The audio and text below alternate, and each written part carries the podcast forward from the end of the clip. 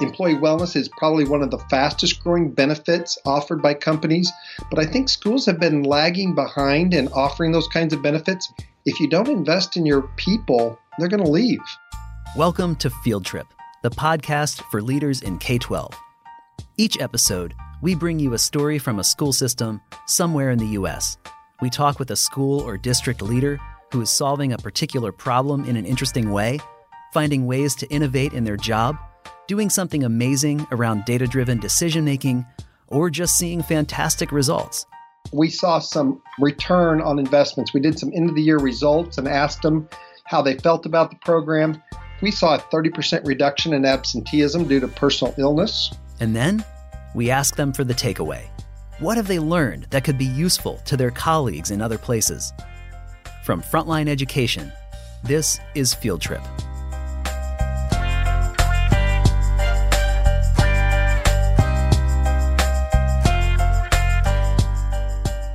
Well, we're here today with Dr. Andy Koenigs, Assistant Superintendent for Human Resources at Derby Public Schools in Kansas.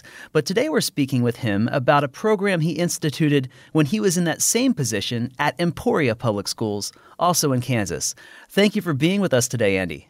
Well, I'm glad to be here. Thanks for the opportunity. We're talking today about an employee wellness program that you began at Emporia Public Schools. Why did you start with that initiative? Did you see a particular need there? We did. Um, really, when I arrived at Emporia about five years ago, uh, the charge that really was given to me as the Associate Superintendent for Human Resources was retention and recruitment. Um, Emporia is a middle sized school district in the middle of east central Kansas. It's not an easy place to recruit people. And so we started looking at our what are some ways that we could um, engage employees, let people know that we care about them um, as employees, and it kept coming back to things uh, that really related well to a comprehensive wellness program, which we really, uh, Emporia at the time, really had no such staff employee wellness programs. We did a lot for students, but really we had nothing in place for staff and their well being. You know, one of the other things that we were trying to look at, we had struggled in our district with some health insurance cost increases so we were looking at what are some ways that we could at least decrease uh, our healthcare costs or at least manage them a little bit better. And we were beginning to look at healthcare companies that were actually encouraging wellness with their employees. We know that a lot of businesses and corporations were doing employee wellness initiatives, but school districts, for the most part, we found very few that had taken up this initiatives with employees and it intrigued us to see if it actually would decrease our healthcare costs as well. And you've also sent some statistics to me from the American Journal of Health Promotion. And for the sake of our listeners, we're looking at in corporate America, at the time, the study showed that there was an average return on investment of $3.48 for every dollar spent on healthcare costs. And if you uh, look at absenteeism, uh, a return on investment of 582 for every dollar spent on healthcare costs. So it sounds like it, it really made financial sense. It did. You know, it's hard sometimes to convince school leaders that spending money on employee wellness is worth the money. But when we showed him some of these numbers and the return on investment, I think what we felt like is if we had happier, healthier employees that were at work more often, um, had less sickness and illness, that it would really pay benefits. Can you describe the wellness program at Emporia? What did it look like? Well, what we did is in the first stages of this, um, it was a very much a grassroots effort. We started with a committee of folks who were interested, mostly teachers, some classified folks, as well as bus drivers and food service personnel, people who wanted to get together to see if they could create this wellness program. So this committee met most of the year um, looked at other programs, look at other wellness programs. We couldn't find very many in school districts, so it was an interesting year. We had to look at mostly corporate America. But then we began asking ourselves, what do our employees want in their own wellness program? We did a comprehensive survey with all staff and said, if we start a wellness program, what should be the components? Would you participate? What would you find beneficial? And what are some of those offerings that you would like to see? we gathered that and we had a great response. And from that, we developed an employee wellness program that really hit on um, health, it hit on physical activity, it hit on healthy eating habits. And then finally, we got to some points of mental health. Uh, it's not just our physical health, but our well being, uh, maybe even financial fitness and meditation. And so employees really wanted a well rounded program. And so that's what we tried to work on and develop. And we spent all summer, that summer, trying to make a program that matched the needs assessment that we did. I believe you set up incentives for meeting certain requirements. Uh, incentives like what? Well, it was funny because most of the um, research that we did, employee wellness programs that they found energized their employees and engaged them, were those that provided incentives for employees to participate. They were not mandatory, they were not uh, you will participate, but they encouraged participation. So we decided to set up a three level set of incentives for employees. Uh, there was level one, two, and three, and they had increasing levels of requirements. And what we really tried to do that first year was just gather data. So in level one, it really was will you agree to do a biometric screening if we pay for it? And will you agree to go online and complete a health risk assessment? Those two pieces were vital for us to begin collecting data on our employees' overall health. Of course, individual data we would not collect and we weren't going to get, but we were going to get group aggregate data. And then the final piece was we wanted them to go to a health fairs. We wanted to educate them. So our first level of incentive was very simple. You do those three things, and you'll start out with something as simple as a t-shirt um, and a water bottle. After that, levels two and three, there were financial incentives, and they weren't large. We were a school district, so we didn't have a lot of money, of course, um, but we had some financial incentives in place. And we also encouraged them to, with uh, things like Fitbits, like uh, fitness bands and devices. Uh, the one thing that really turned out to be popular, though, and it was in level two and in level three, I believe, was what we called a wellness day they could convert one of their personal days into a wellness day. So they actually were able to add some time off because they had met their requirements. That turned out to be very popular with our employees. What were some of the benefits you saw? What what results did this wellness program yield? We, you know, from the very beginning, um, when we rolled this out in the fall of 2015, at the very first back to school assembly, we had that committee have a sign up table at our back to school assembly where all 1,000 employees showed up. And we had no idea how many people would come sign up for this brand new program. We had pretty good response to the survey, but we really had no idea. We were truly um, blown away when we had over 560 people sign up for the wellness program and said, Hey, I agree to participate. They got a, a quick little silicon band that said, Yes, I'm a participant. And then throughout the year, we were just uh, amazed and pleased with the number of people who participated in our challenges, who met those certain levels, those requirements. Um, we had some benchmarks along the way for them to meet. So, in the end, out of the 567 employees who registered, 320 completed level one incentives, 230 completed level two, and we had 190 employees that completed every requirement of the program, which gave them certain incentives. But more than that, we saw some um, return on investments. We did some end of the year results and asked them how they felt about the program. Um, but to me, one of the biggest things was we saw a 30% reduction in absenteeism due to personal illness. Wow. Um, yeah, it was very encouraging. We had some success stories from employees that had lost 20 pounds. We had people that had gone off their blood pressure medication, people who had lowered their cholesterol, people who really felt they had lowered their levels of stress. We had some reports. Um, I think our highest weight loss was 60 pounds. Um, it was just incredible some of the success stories, and they were very open to share their success stories with us at the end of the year results. 63% exercise more regularly as a result of the program. 49% said they changed their eating habits. I was one of the big ones on the push for healthy eating. I taught a healthy eating class. It was full every month that we offered it. um, and 31% reported losing weight. So we felt really good about those first year results. You mentioned at the beginning of this interview that one of the reasons why you in- instituted this was uh, for retention purposes. Did you hear from employees about how they felt about the program and, and, and whether it had an impact on their job satisfaction? Absolutely. What we asked them is was the satisfaction rate um, on the program, and we received very high marks for the employee wellness program. But the other thing is what we heard was that they felt like we valued them as an employee, that we cared enough to care about their health, uh, that we offered such a program. Um, the other thing that I thought came about from this, which was pretty uh, amazing, was the district initially gave us $20,000 to roll out this new program.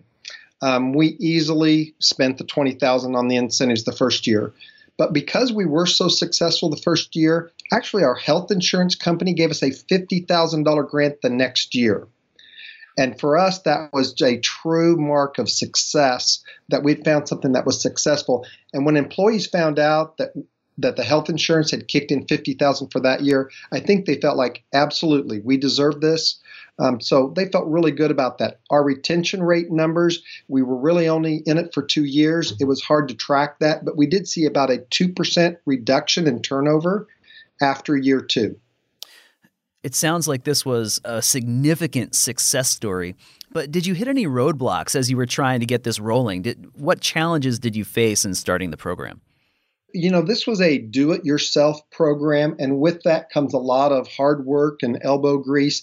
If it had not been for our committee, who was amazing, and our wellness coordinator, Heather, and then another intern from the university who I think um, by divine intervention showed up on our doorsteps the year that it started. Those two folks really communicated out what the program was, what the requirements were. We communicated, communicated, communicated. And I just don't think you can over communicate a new program. Sometimes we felt we were repeating ourselves. But that first year, we really did have to explicitly continue to remind folks here are the requirements, here's what you need to do. I think you need to have a lot of people in place. You need to have enough resources and support to do that, um, and some dedicated folks. Um, the other thing was that we had a rep from every building. And if we did not have a rep from each building, I'm not sure it would have been as successful because they were the cheerleaders in each of those buildings to get employees excited about the program, let them know what's going on for the month. So I think that's one of the keys to making that successful. And you've just got to find people. Um, and we did beat the bushes to try to make sure we had a rep from every single building in our district. So those were the things of just finding those kinds of folks. Uh, the last thing is just really coming up with the money to support this because honestly, that first year, the response was so successful, we overspent our $20,000 budget. So we maybe underestimated the response. Um, so making sure you have enough support financially to uh, meet the demands. Um, and uh, to me, the last thing, and this is just something I've been very uh, adamant about that you should never mandate a wellness program. It should always be voluntary. If people feel forced to comply, I just don't think their hearts are in it.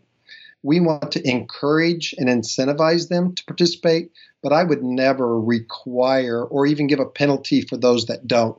That just puts a bad taste in the organization's mouth about what employee wellness is. And I think we did encourage, encourage, encourage um, it was just as successful in year two, and they have been doing wonderful things this year, from what I understand, in year three. So, what gave you the idea to start a wellness program at Emporia, and then and then how did you spread that idea to get buy-in both from administration as well as from the teachers and staff? Well, besides the recruitment and retention piece, I myself am a little bit of a wellness nut, um, and I think when I got to Emporia, I think some of my healthy eating habits, and then just some of my lifestyle of trying to stay healthy and fit. Some of the employees, even in my own department, said, Wow, you take this very seriously. So, modeling good healthy habits and what I would call a work life balance. Um, I think sometimes in education it is very stressful. And for me personally, just having some good balance in life and finding some time to exercise, to reduce that stress, to be more effective at work. And so what was funny was is the word kind of spread that Andy's a little bit on a health kick. Um, and so after about year three, we talked about well, how could we encourage this with other employees? What are some things we could do? And really, it was just a group of, of us who thought maybe we need to look more into, you know, spreading this out amongst the entire district. Um, and we, we thought that is a way that might um, energize and engage some employees and help reduce their stress. We really um, found, and it was an interesting article, it was from Gallup, found that teachers' jobs are the second most stressful profession in the world behind medical professionals like nurses and doctors. And that really was startling to us. And, you know, when we looked at our employees and asked them about their levels of stress in the assessment, it was true. Many of them felt stressed. So we felt this was one way to address that corporate wellness programs are, are very common. We see them in a lot of companies, but we're only just starting to see them get traction in K 12. Why do you think many districts haven't yet taken this step of implementing an employee wellness program of their own? You know, I do not know. Frankly, I think that's a little bit of a head scratcher for me. To me, it made sense since it is a stressful profession, but I, I think it goes back to schools don't see themselves as businesses. You know, corporate America has provided employee wellness programs for actually quite a while, at least the last 10 years, it's been very popular.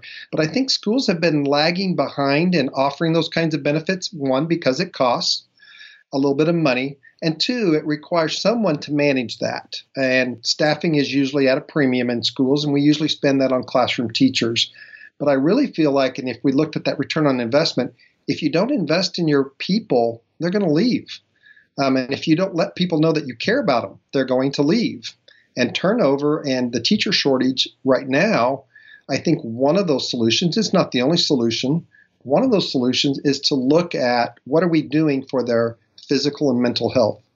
Since you mentioned cost, um, I want to ask when funding is tight, where can school districts find the budget to create a program like this?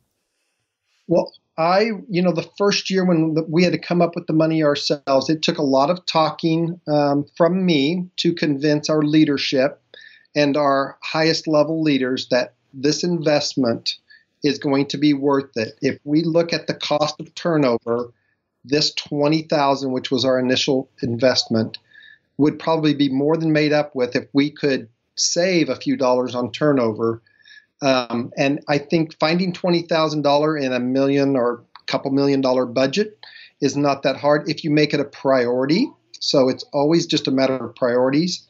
I do think there are some grants out there, and we did tap into a few mini grants that actually help support this.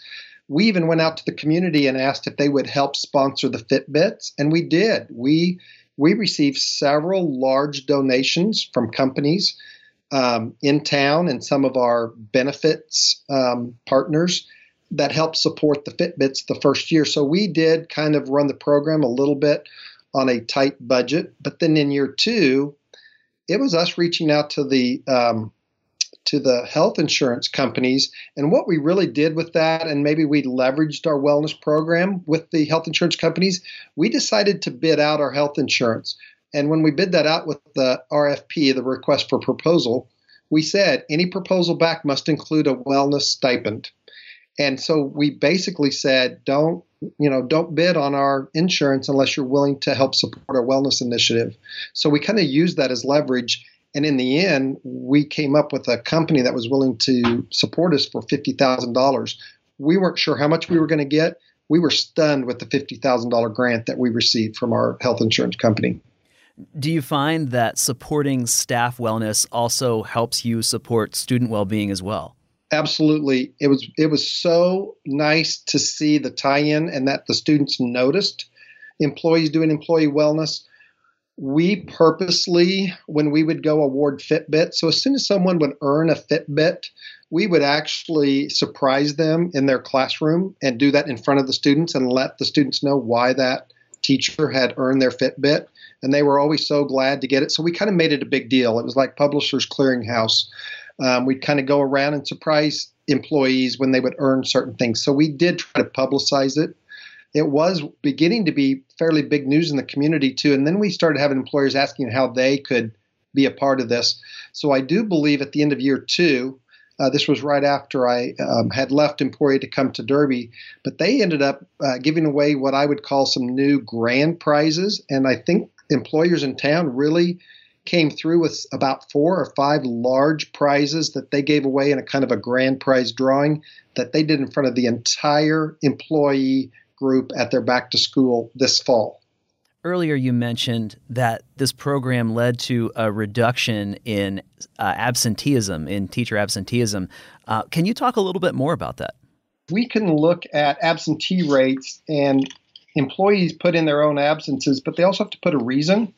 And so, what we were able to uh, tease out of that information was what were our absentee rates overall, and those were down. I mean, our total absentees were down 16%. We could look at what our absentee rate was due to medical appointments. Those were down 22%. And then absences due to personal illness or family illness were down 30%. So we really felt like we had healthier employees. We also looked at our health risk assessment, both the first year and the second year, and we did see some improvements in our overall numbers about numbers of employees that were at high risk for serious medical conditions. So our numbers as a group improved through the health risk assessment. Even our blood sugar levels as a group went down. Really, overall, we felt we moved the needle on a couple areas that were really important to us.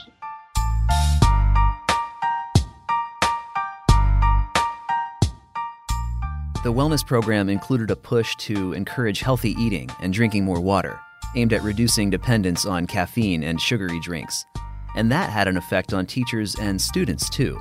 They even began getting requests for water bottle fillers at the drinking fountains in their school buildings. We began to see, because teachers were carrying around water bottles, students began bringing water bottles to school and filling them up themselves.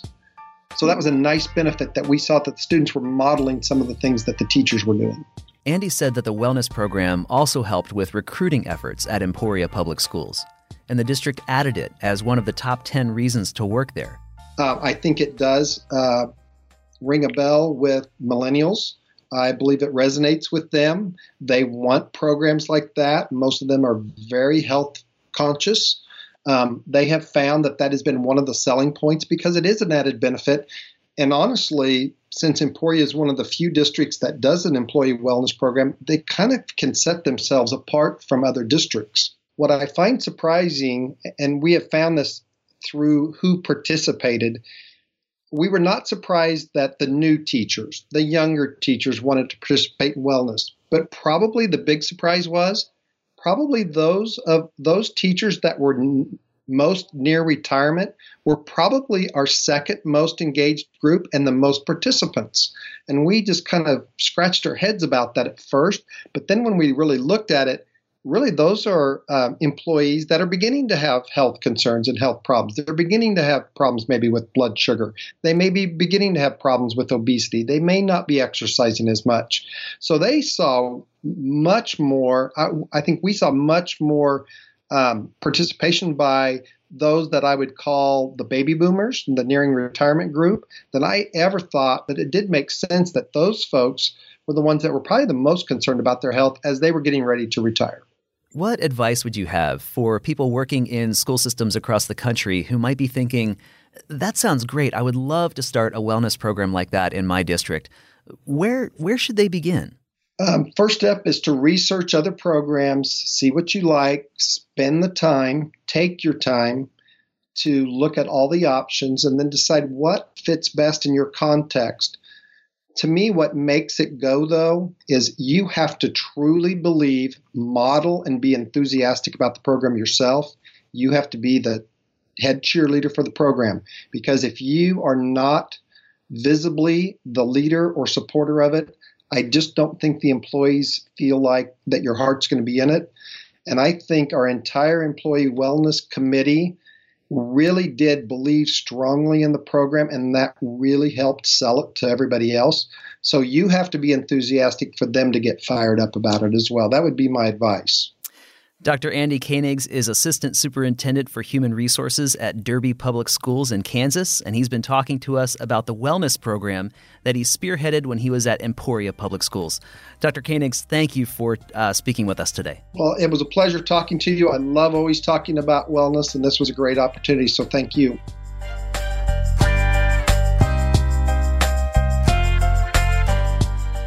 Did you enjoy this story? Was it helpful or give you food for thought? If so, don't forget to subscribe to Field Trip. We release new stories every two weeks. You can find us on iTunes, Google Play, Stitcher, or anywhere else you get your podcasts. For Frontline Education, I'm Ryan Estes. Thanks for listening.